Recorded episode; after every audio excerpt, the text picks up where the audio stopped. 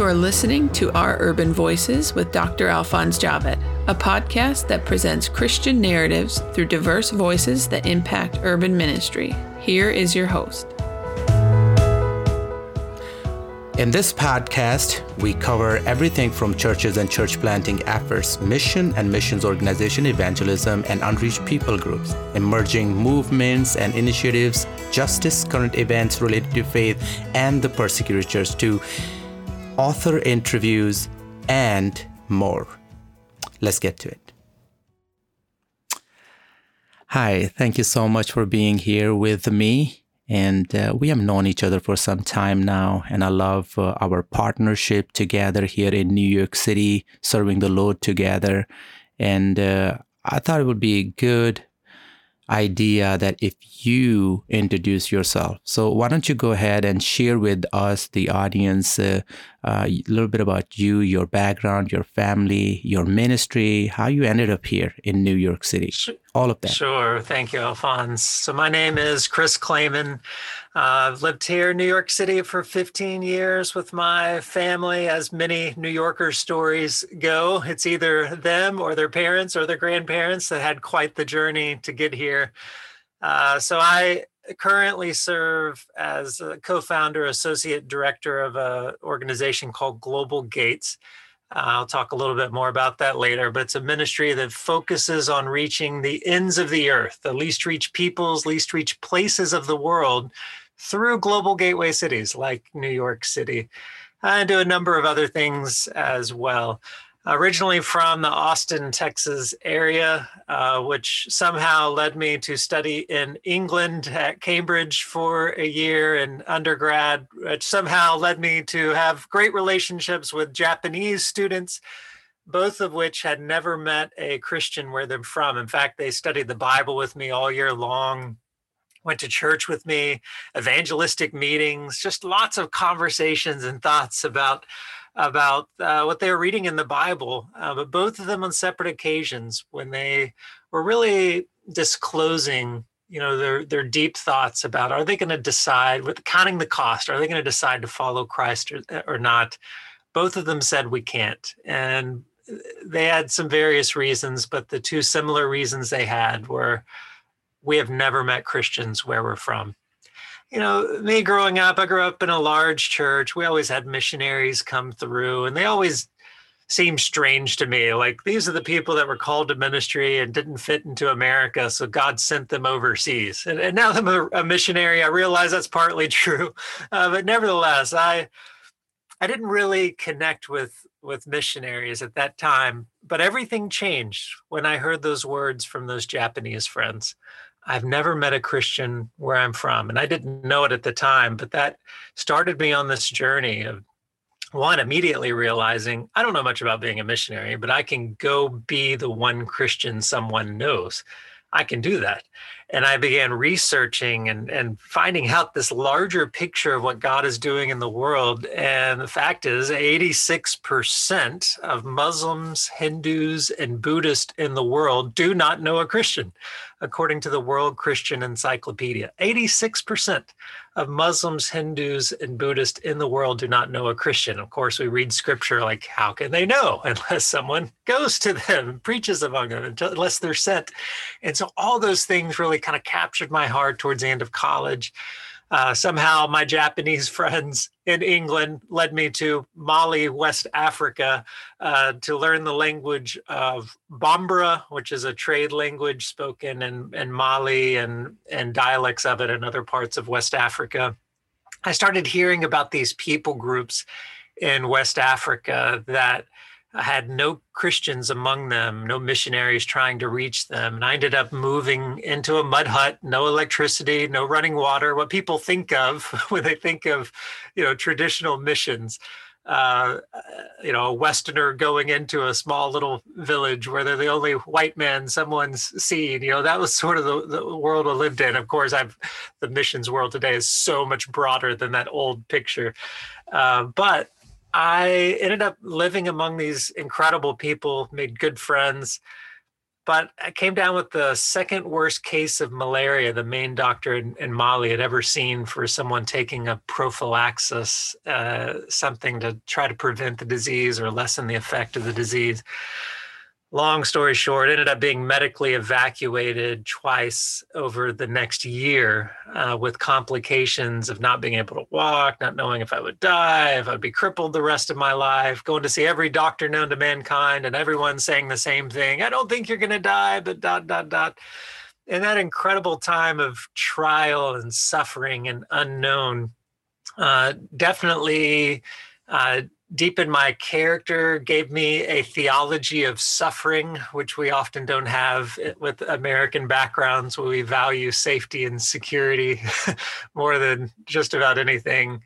Uh, and really just identified uh, with Christ more uh, through suffering, um, built up that resolve that, you know, I, God has called us to do whatever it takes in joining his larger purpose so that all peoples might come to know him and still having that same thread throughout my journey with the Lord of uh, be the one Christian someone knows or mobilize others to be the one Christian someone knows. So after being medically evacuated twice and really not physically being able to return to West Africa uh, for a long time, I ended up uh, getting married to my wife, Nicole, who also had a passion for uh, for for missions and living in West Africa, but I couldn't couldn't move there with her with my health condition. So we began praying about next steps.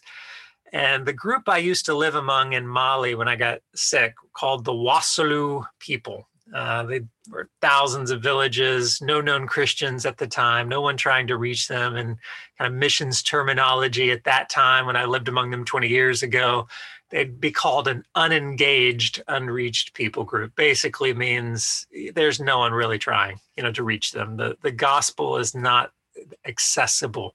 Uh, cell phones weren't around in Mali, you know, when I lived there. Today, even in my no hut or my no electricity, no running water village, they have cell phones today.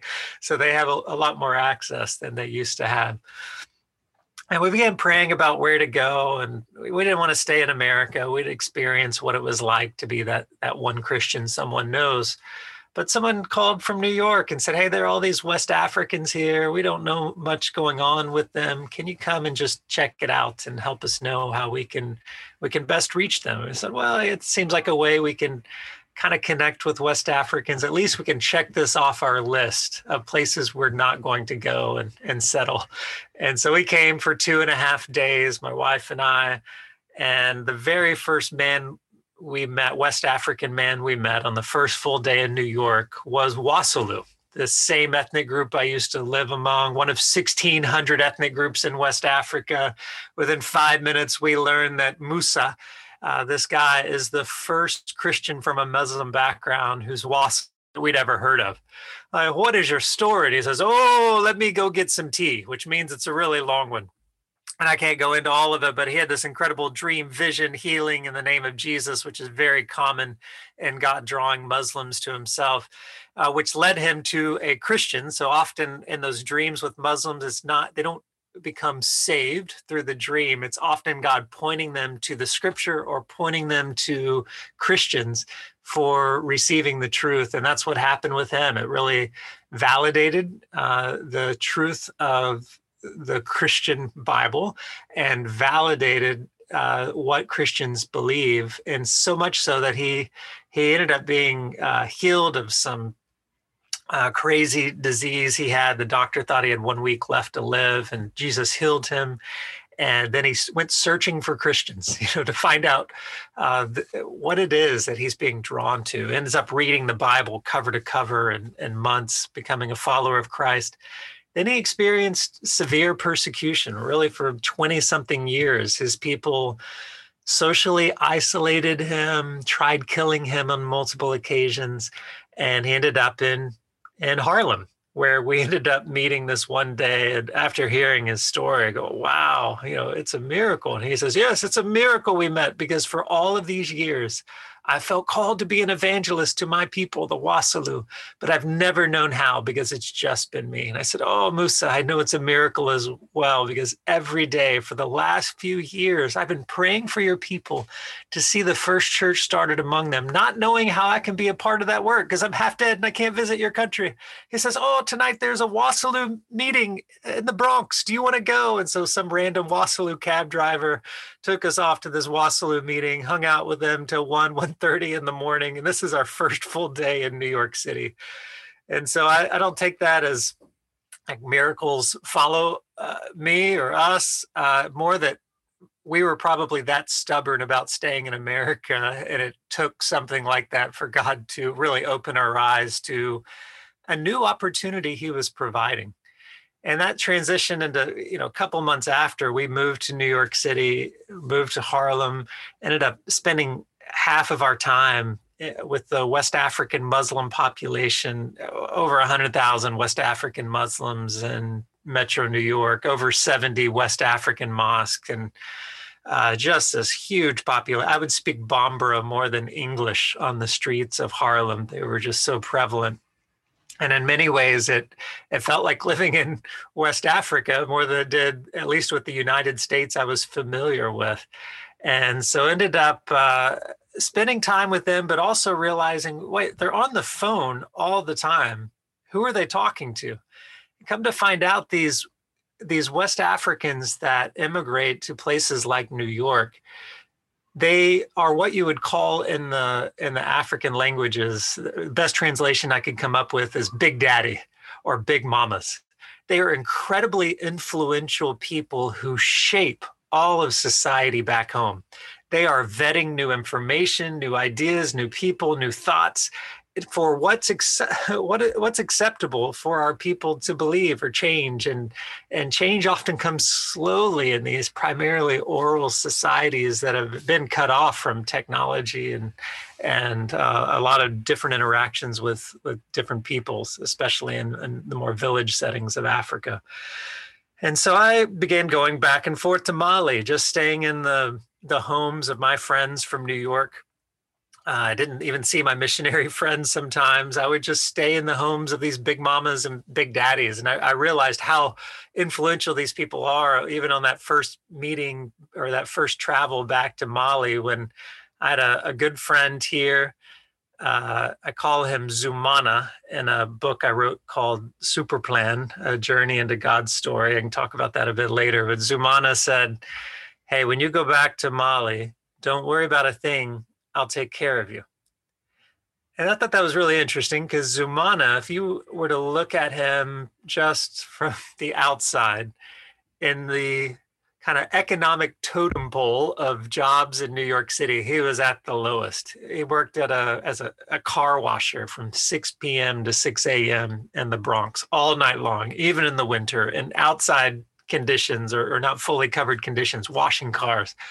Then he would leave that job uh, and sleep for two hours and go to a second job 10 a.m. to 5 p.m. just kind of as a security person overlooking a store and maybe one day a week he'd have off to cook and catch up on sleep and clean wow this guy uh, just has no time he's he's working i mean like 80 i mean just ridiculous hours a week what is he going to do? What, how is he going to take care of me? Well, this is what it meant. My car washer friend, the secretary general of the largest political party in Mali, picks me up at the airport, his contact, drives me eh, back to Zumana's home in a middle class, middle upper class neighborhood that's completely built without loans. It's several stories high. It's a compound with walls. There's a Mercedes parked inside he has uh, polygamous relationships, very common in, in, in Muslim homes. He's got his his first wife on the first floor, second wife on the second floor status. He's got multiple wives. That second wife had just got back that day from Dubai on a business trip. There's a Mercedes parked in the car. The next day we go into the main market of the of the city and find out that he owns like the largest craft business in the major market of the capital of Mali, has dozens of people working for him. finds out he owns other properties that he rents out for income, find out he used to be the vice president of the Import Export Association of Mali. That's my car washer friend. And it just blew my mind to to just to see how much influence someone like that had. You know, we often have talked about urban ministry. If you're going to go minister in the city, there are really two major categories. There's reaching the influencers, the culture shapers. These are the financiers, the people in media and communications, the one who are kind of shaping the dominant culture mm-hmm. in the United States. There's also this other category of the down and outs, the people in need, whether it be uh, pov- those in poverty, those dealing with with mental or uh, mental problems, drug addictions, alcohol addictions, or people who are just have society against them. There's a kind of a systemic uh, aspect where they are disadvantaged. There's some sort of need there. Well, these immigrant populations come to find don't really neatly fit into either of those categories. Often they're very influential back home and come here, but those influential credentials they had back home don't carry over into American society. So they find themselves working menial jobs. And so, in some sense, they look like they're in the down and out category.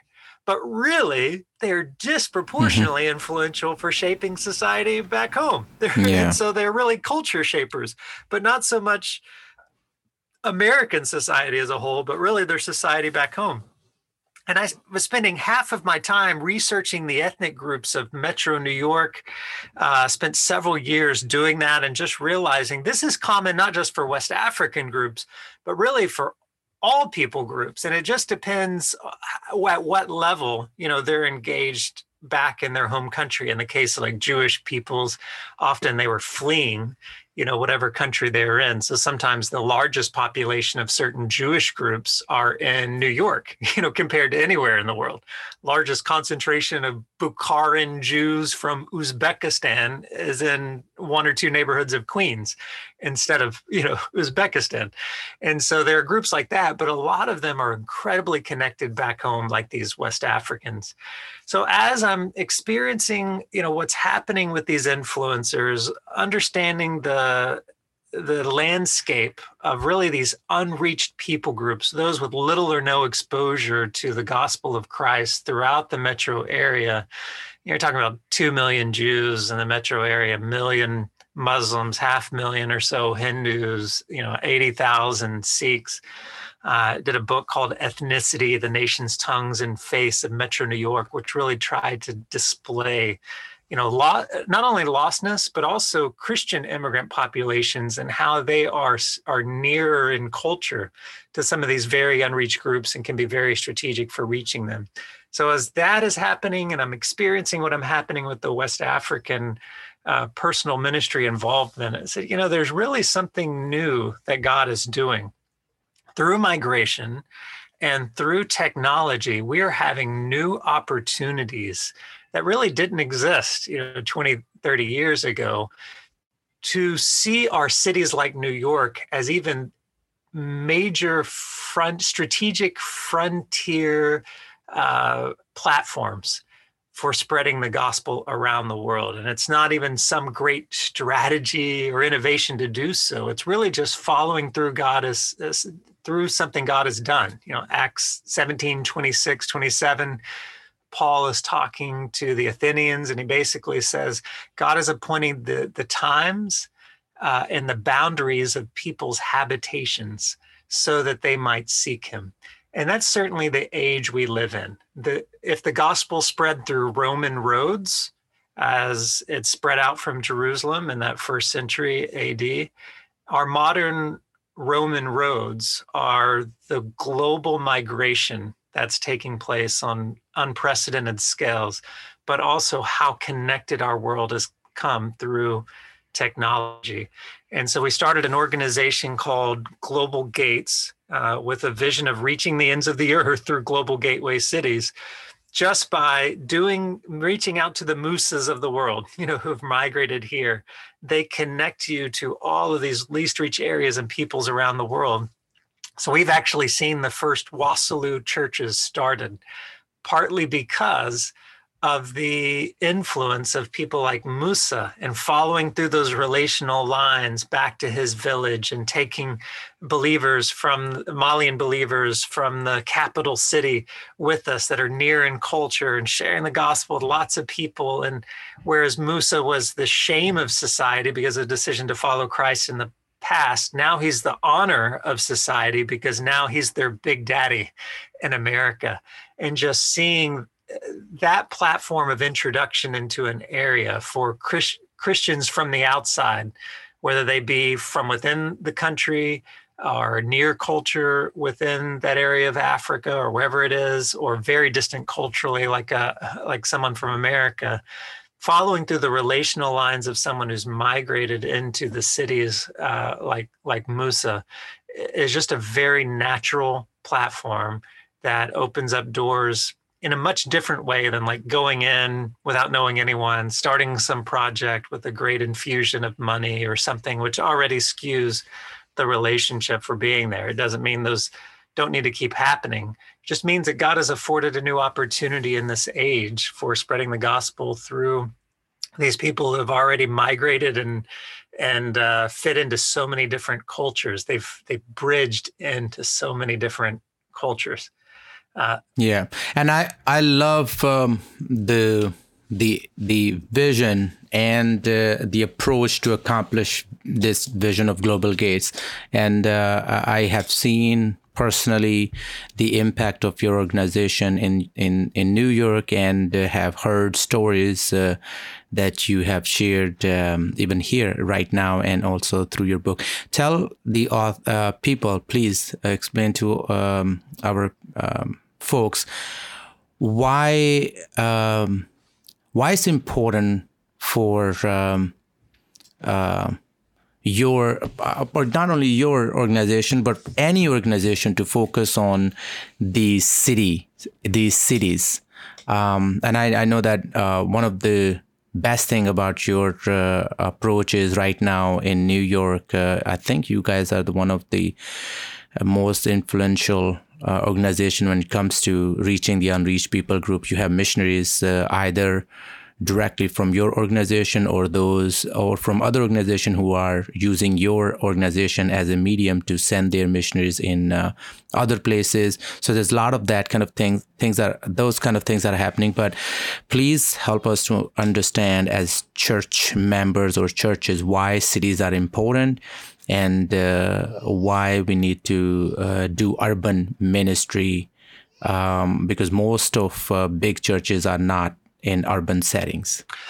Yeah, your your cities just attract this nexus of, especially in the unreached people group world, this this nexus of the least reached peoples from the least reached places of the world, but also it attracts immigrant Christians. Uh, you know, most migration around the world is happening from people who are dominantly Christian. So, like someone from in a West African example, or let me give this example: a lot of uh, t- the largest population of Tibetans outside of China, India, and Nepal are in New York City and Toronto. And so, one of the things I wanted people to pray for in my book Ethnicity is eh, pray for Indian and Nepali Christians to be effective witnesses to these Tibetans that have migrated and settled into their neighborhoods. So, a Tibetan person in New York most likely has migrated from India or Nepal. So, they came out of China, you know, uh, what they would say is Tibet, and came into India or Nepal as refugees, and then from there, you know, migrated here. And so they settle into Indian Nepali neighborhoods. Well, sure enough, when the first Tibetans came to Christ in New York City, guess who it was through? You know, it was through Indian immigrant followers of Christ uh, who just naturally had relationships with Tibetans in, in their neighborhood. So, followers of Christ in general throughout North America need to see how strategic these cities are, not as even an end in themselves, but as a means for really spreading the gospel around the world. You have so many so many the, the largest barrier for people from the least reached people groups of the world coming to faith in christ is usually not the religion itself it's the solidarity with the group you find your identity and connection with the group once people migrate into cities, it's almost like they're on the fringe of that solidarity of their people that are reshaping what's okay to be their people. They're reshaping the boundaries of what is what is norm and what is acceptable to be, you know, Pakistani, to be Gujarati, to be Tibetan. And through their influence, what a great space for the gospel to reshape that. Uh, this book I wrote in the last couple of years uh, encapsulates that in, in, a word I learned from one of our our you know new arrival missionaries from Bangladesh. He says, you know, all these things should have happened to me in Bangladesh. I should have been killed for my faith in coming to Christ. In fact, the imam wanted my head to be cut off in the middle of the night, but it didn't happen. Do you know why? I said, no, no, why? Because God has super plan, super plan and certainly that's taking place uh, and so this word of if you leave behind don't just invite jesus into your story leave behind your story live for god's super plan and what he's doing and redeeming all peoples to himself and you're you're going to find especially in our day and age a lot of that is happening in and through cities this is where the world is moving to and it's distributing out culture and and and the uh, the reshaping of people's identities is is taking place through the globalization of the world that's largely experienced in and through cities. Amen. So, folks, I strongly encourage you to get a copy of Superplan: A Journey into God's Story by Chris Clayman. It, uh, as he already shared a couple of stories from that, but it's also, it's almost, uh, um, you know, modern day. Um, uh, Hudson Taylor story or uh, one of those missionaries that we grew up uh, reading about. So it gives you a lot of uh, um, God's sovereign hand in uh, a person's life, but it also shows that how the mission is advancing. So I, I encourage you, please get a copy. But also, if you happen to be in New York or if you are interesting, interested in serving in New York, I encourage you. And, and, and if you're looking for some resource, I encourage you to definitely check out Global Gates uh, website. It's globalgates.info. Is that right? Yeah, globalgates.info. And I've just one other plug too for local people in New York, especially with Muslims. Uh, Alphonse and I actually got to work together and starting a, it's more than a conference, it's more like a, a movement now that is networking different ministries and churches and individuals in New York to have a heart for Muslims and, and share the love of Christ with them. So check out Heart for Muslims heartformuslims.com, heartformuslims.com. It's an annual conference, but also working on multiple events and seminars and uh, initiatives for helping the body of Christ connect with Muslims and local ministries. That's that's awesome, brother. And also, there's another book out, uh, Ethnicity, uh, the Nations, Tongues, and Faith of uh, what was that? Of faith Metro of New York. yep. Metro New York, yes. So these two books are available and uh, please uh, look into those. As I close this podcast, this episode, um, Chris, I would like to hear a joke. Would you mind telling us a joke? A joke? I yeah. I don't know if I have a joke for you. I don't know. It could be a Malian joke. Probably what they from uh, one of your brothers, like uh, from Musa. Oh my goodness, a joke. Well, I'll tell you what they often find funny. How about that? so they, yes. especially people that pioneer missions, by definition, always takes people from outside of the group to come in and share Christ with them, right? Whether that's even people from the same country, from different ethnic groups, it takes a foreigner coming in because there aren't believers that exist.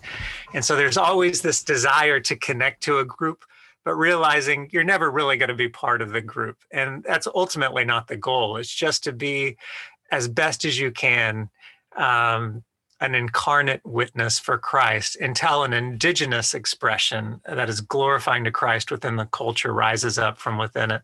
And so there's a, a Bambara proverb that I would always tell my Malian friends when they say, "Oh, you know, Chris, you're like a Malian. You're just like a Malian. We, uh, you know, you." You probably just came from Mali thousands of years ago, and you became more white, you know, because I'm a white guy uh, through the years. And I go, oh no, no, no,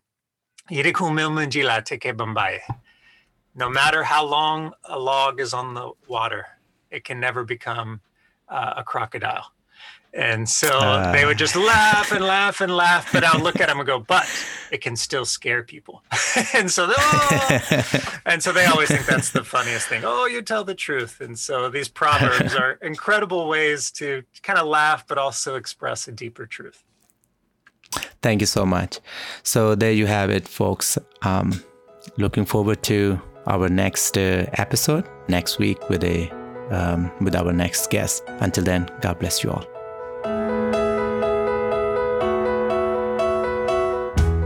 You've been listening to Our Urban Voices with Dr. Alphonse Javed, which presents Christian narratives through diverse voices that impact urban ministry. Please check back for new episodes every week.